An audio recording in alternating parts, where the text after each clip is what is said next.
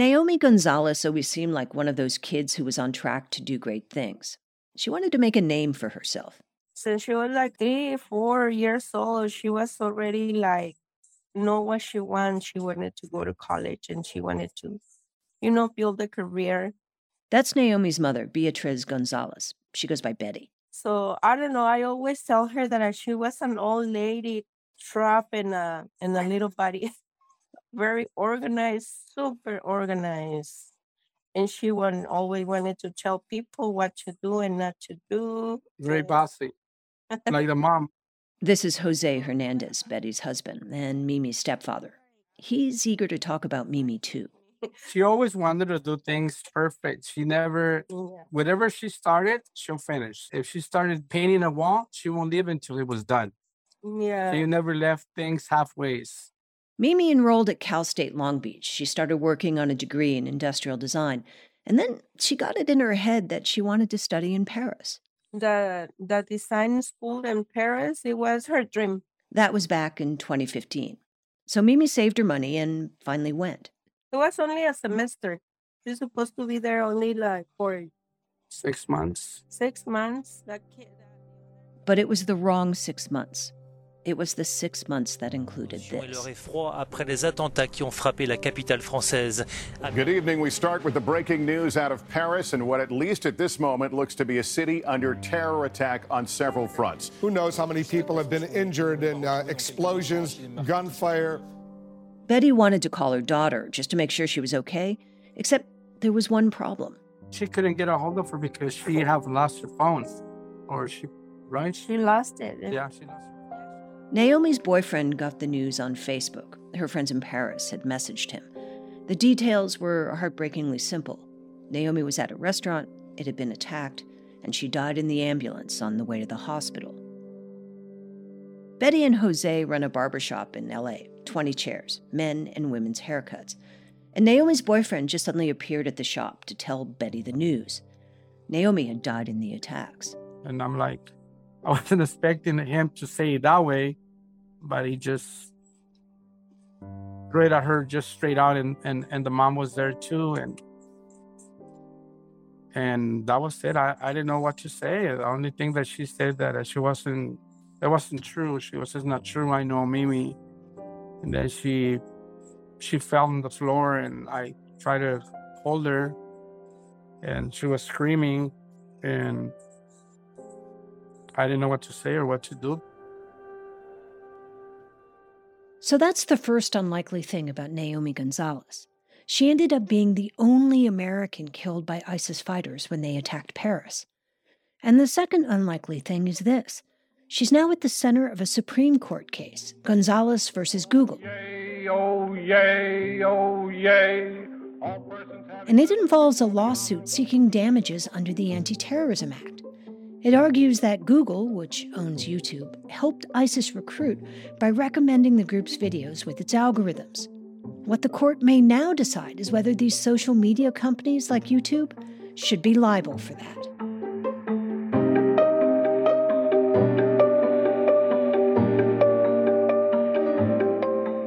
I'm Dina Temple-Raston, and this is Click Here, a podcast about all things cyber and intelligence. Today, inside one of this year's highest stakes Supreme Court cases. For the first time, the High Court has agreed to consider a circa 1990s law that has been shielding social media platforms from lawsuits.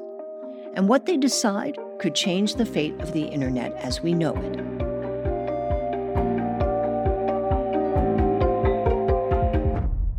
Stay with us. If you're looking for a daily guide to cybersecurity news and policy, sign up for the Cyber Daily from Recorded Future News.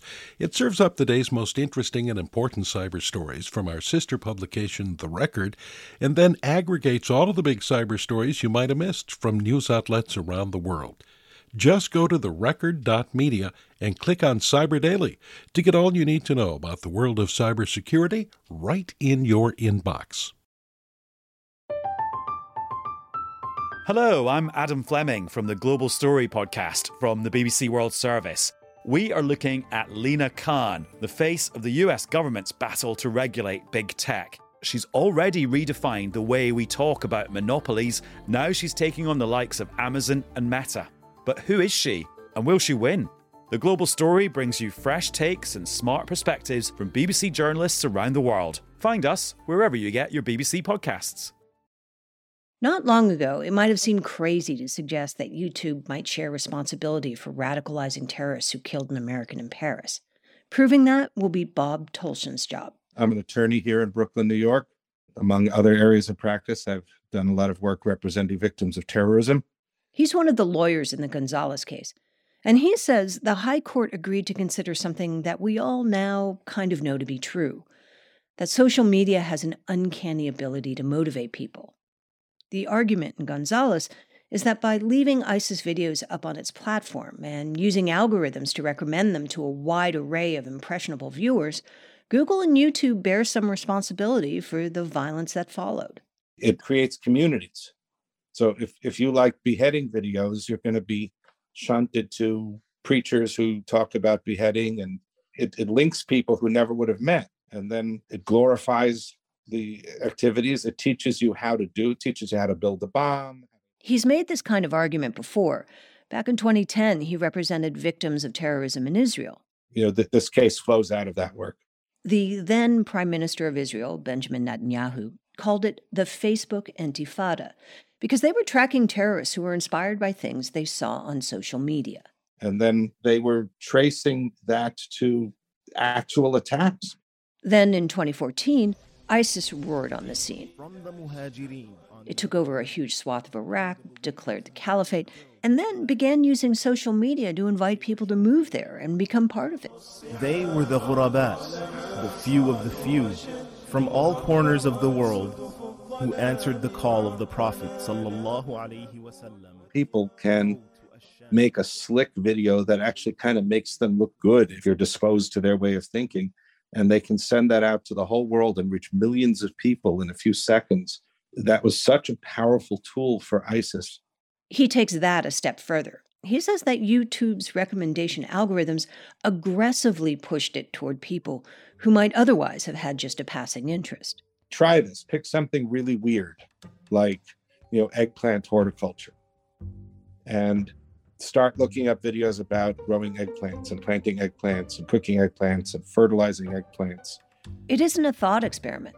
If you do actually do that, YouTube will start helpfully sending you a stream of eggplant videos. Facebook will start introducing you to other eggplant lovers. YouTube's business is selling advertisements. And they trick you into watching the advertisements by keeping you zombie like in front of your monitor. So they entice you by saying, You liked this eggplant video. Here's some eggplant sauce. Here's how to make baba ganoush. Before you know it, you're part of a whole community utterly obsessed with eggplant. I actually know someone who became utterly obsessed with the ISIS videos he found on social media. He was a Somali American living in Minneapolis. His name is Abdullahi Yusuf, and I interviewed him back in 2016 when he was just a teenager. And he said ISIS's YouTube videos were incredibly effective. You were you were led astray, but now you're like on the right path again. You know, we're we're glad you found this video. I spoke to him shortly before a judge put him under a gag order, which barred him from speaking to the media. But what he said back then is still very relevant to what's at stake in Gonzalez. You know, it's like the message is for you. Get up off your butt. And if you don't like it, go do something about it. And, you know, it's just check, check, check, check. That's me, that's me, that's me, that's me. And, you know, sign me up. Those videos he watched helped move Abdullahi to action. He got a passport, bought a plane ticket, and was going to fly to Syria to join the group to us, ISIS was completely different at the time. They were pretty much going off the Assad regime, you know. This was in the earliest days of ISIS, when it seemed like ISIS had come together to fight the Assad regime in Syria. This was before the beheadings, before the burning of soldiers alive, long before the Paris attacks. We're the ones being oppressed, you know, come help us, you know, we're the ones doing something noble. And I didn't see it as against like US foreign policy or anything. And for Abdullahi, the ISIS message in 2014 resonated with him. It gave him a sense of self. I'm confused about who I am, you know, am I American? Am I Somali? Am I Muslim? Or whatever, right? His friends introduced him to the ISIS YouTube channel, and he said YouTube kept offering him more and more ISIS videos to watch. The action, I guess, the sense of adventure. Instagram was another big thing. You know, the fighters there would post like pictures with them, them having nice villas and nice cars and stuff like that. That was enticing, you know. And they had wives too. Yeah, they had Was wives. that enticing? I didn't think about that. I was 17 at the time. All of this is not to relitigate Abdullahi's case, but rather to illustrate just how skillful ISIS was at using social media to find people like Abdullahi and keep them on the channels. Really, what enabled ISIS to grow to the proportions that it did, the availability of these international world class communications platforms. That's Bob Tolchin again. That's what YouTube is, that's what Google is, that's what Twitter is, that's what Facebook is. It's a communications platform that you couldn't build if you had a billion dollars. So, the question the justices will need to answer is whether, when social media company algorithms amplify content, does it somehow become their content? And are they responsible for that?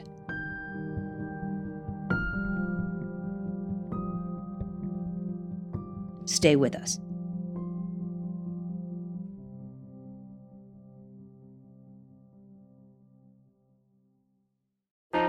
Politics has never been stranger or more online, which is why the politics team at Wired is making a new show, Wired Politics Lab.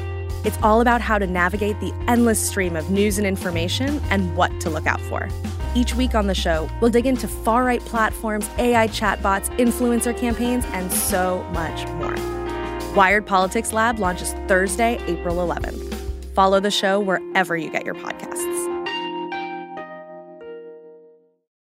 Gonzalez versus Google comes down to 26 words written in 1995, before the internet was really a thing.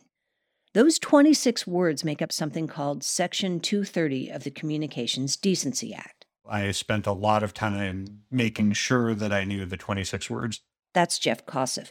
He's a cybersecurity law professor at the United States Naval Academy. I actually have testified twice in Congress about Section 230, and both times I had this irrational fear, maybe not totally irrational, but I was really worried that a member was going to ask me what the 26 words were, and I was just going to blank out right right there, and then it would be a meme. It would have been a meme because he wrote the book about Section 230, a book called The 26 Words That Created the Internet. What tune would we put them to? Uh, probably to the dial-up sound. I mean, I think that would probably be the most appropriate. And those 26 words are No provider or user of an interactive computer service shall be treated as the publisher or speaker of any information provided by another information content provider. Those words have been interpreted as saying that platforms can't be sued for things that their users post. And it grew out of a desire to allow the internet to develop.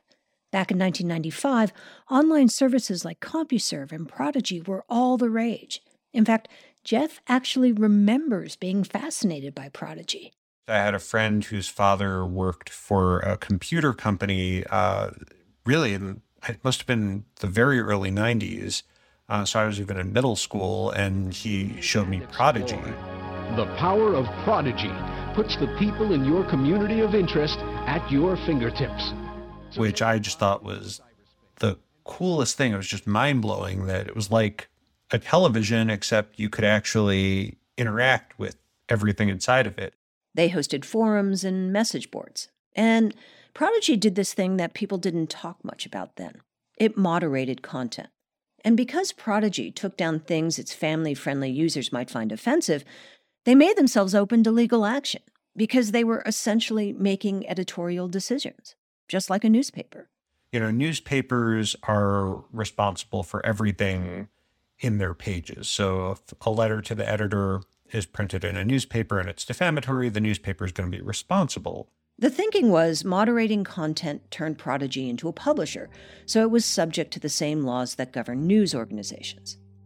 And since no one wants to get sued, there was a perverse incentive to just leave bad stuff up on a platform. So Section 230 was written to protect these companies who were trying to do the right thing. and to let a thousand flowers bloom risk free on this new thing called the internet. Bob Tolchin, the Gonzalez lawyer we talked to before, says given everything that has passed since Section 230 was written, it's time for the High Court to take another look at it. He says 230 wasn't written with beheading videos and radicalization in mind. Tell us what it fairly says and what it doesn't say. I can imagine people on the court thinking that, look, the statute doesn't say everything that's been attributed to it. And if Congress wants to issue some kind of a blanket immunity like that, well, Congress should do it, not interpolation by the courts. I'll speak with anyone who wants to talk to me about Section 230.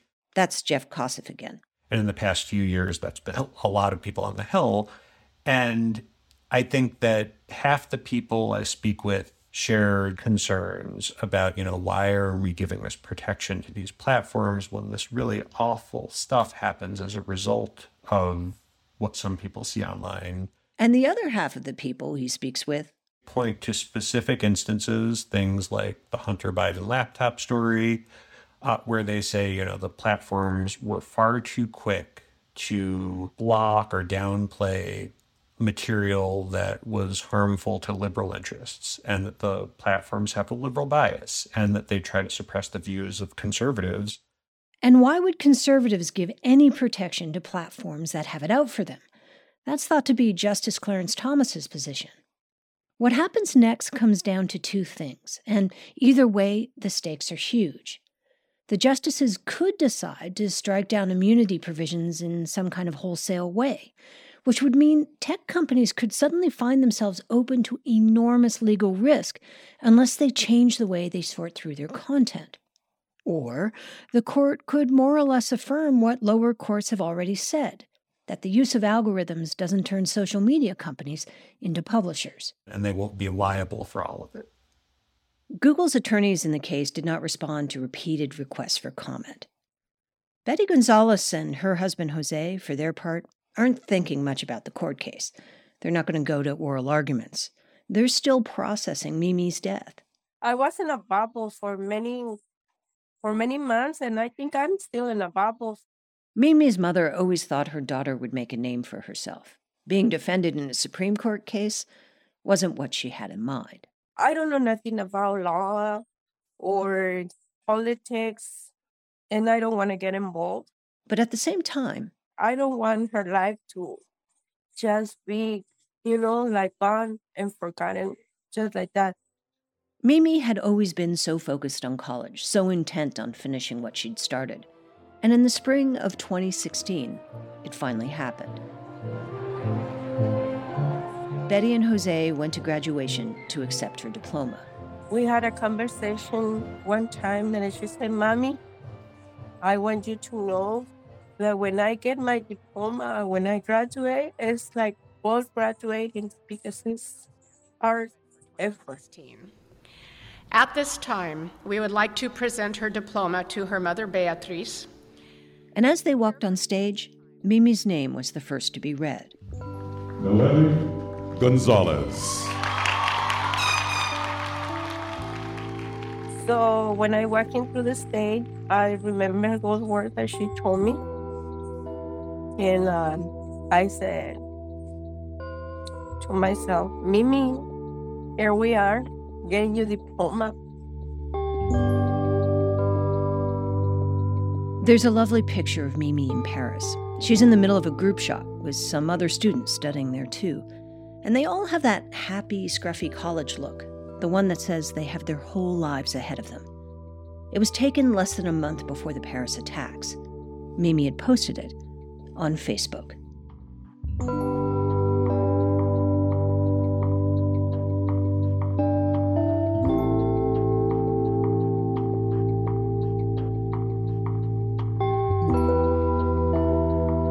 This is Click Here.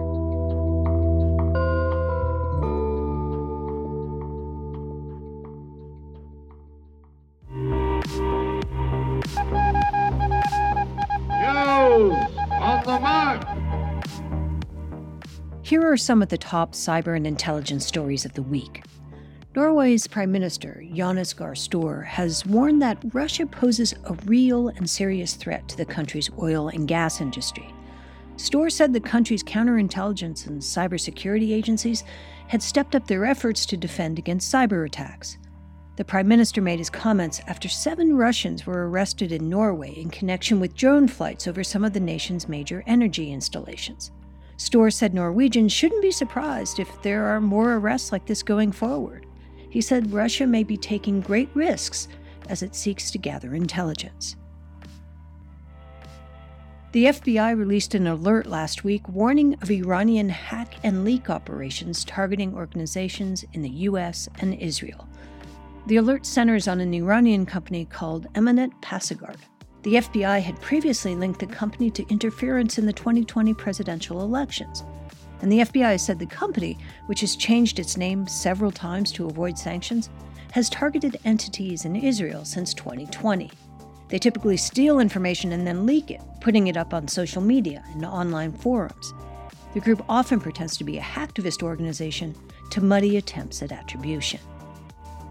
And finally, the head of the Cybersecurity and Infrastructure Security Agency, Jen Easterly, said that over the next year, the agency will focus on beefing up cyber defenses on water, hospitals, and schools. Easterly specifically mentioned a recent ransomware attack on the Los Angeles Unified School District. She called it a case study for cyber incident reporting because the school district reached out to the FBI and CISA for assistance.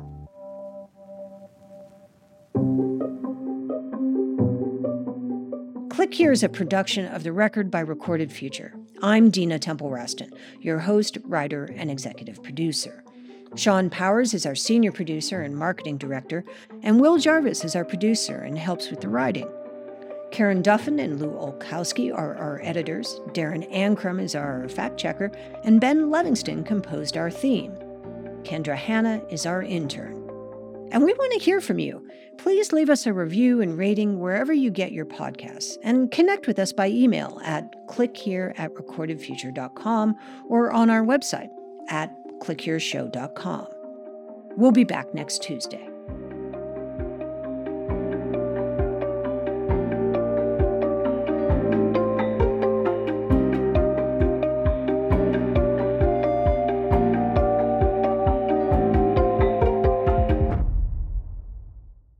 Looking for more of the cybersecurity and intelligence coverage you get on Click Here? Then check out our sister publication, The Record, from Recorded Future News. You'll get breaking cyber news from reporters in New York, Washington, London, and Kiev, among others. And you'll see for yourself why it attracts hundreds of thousands of page views every month. Just go to therecord.media.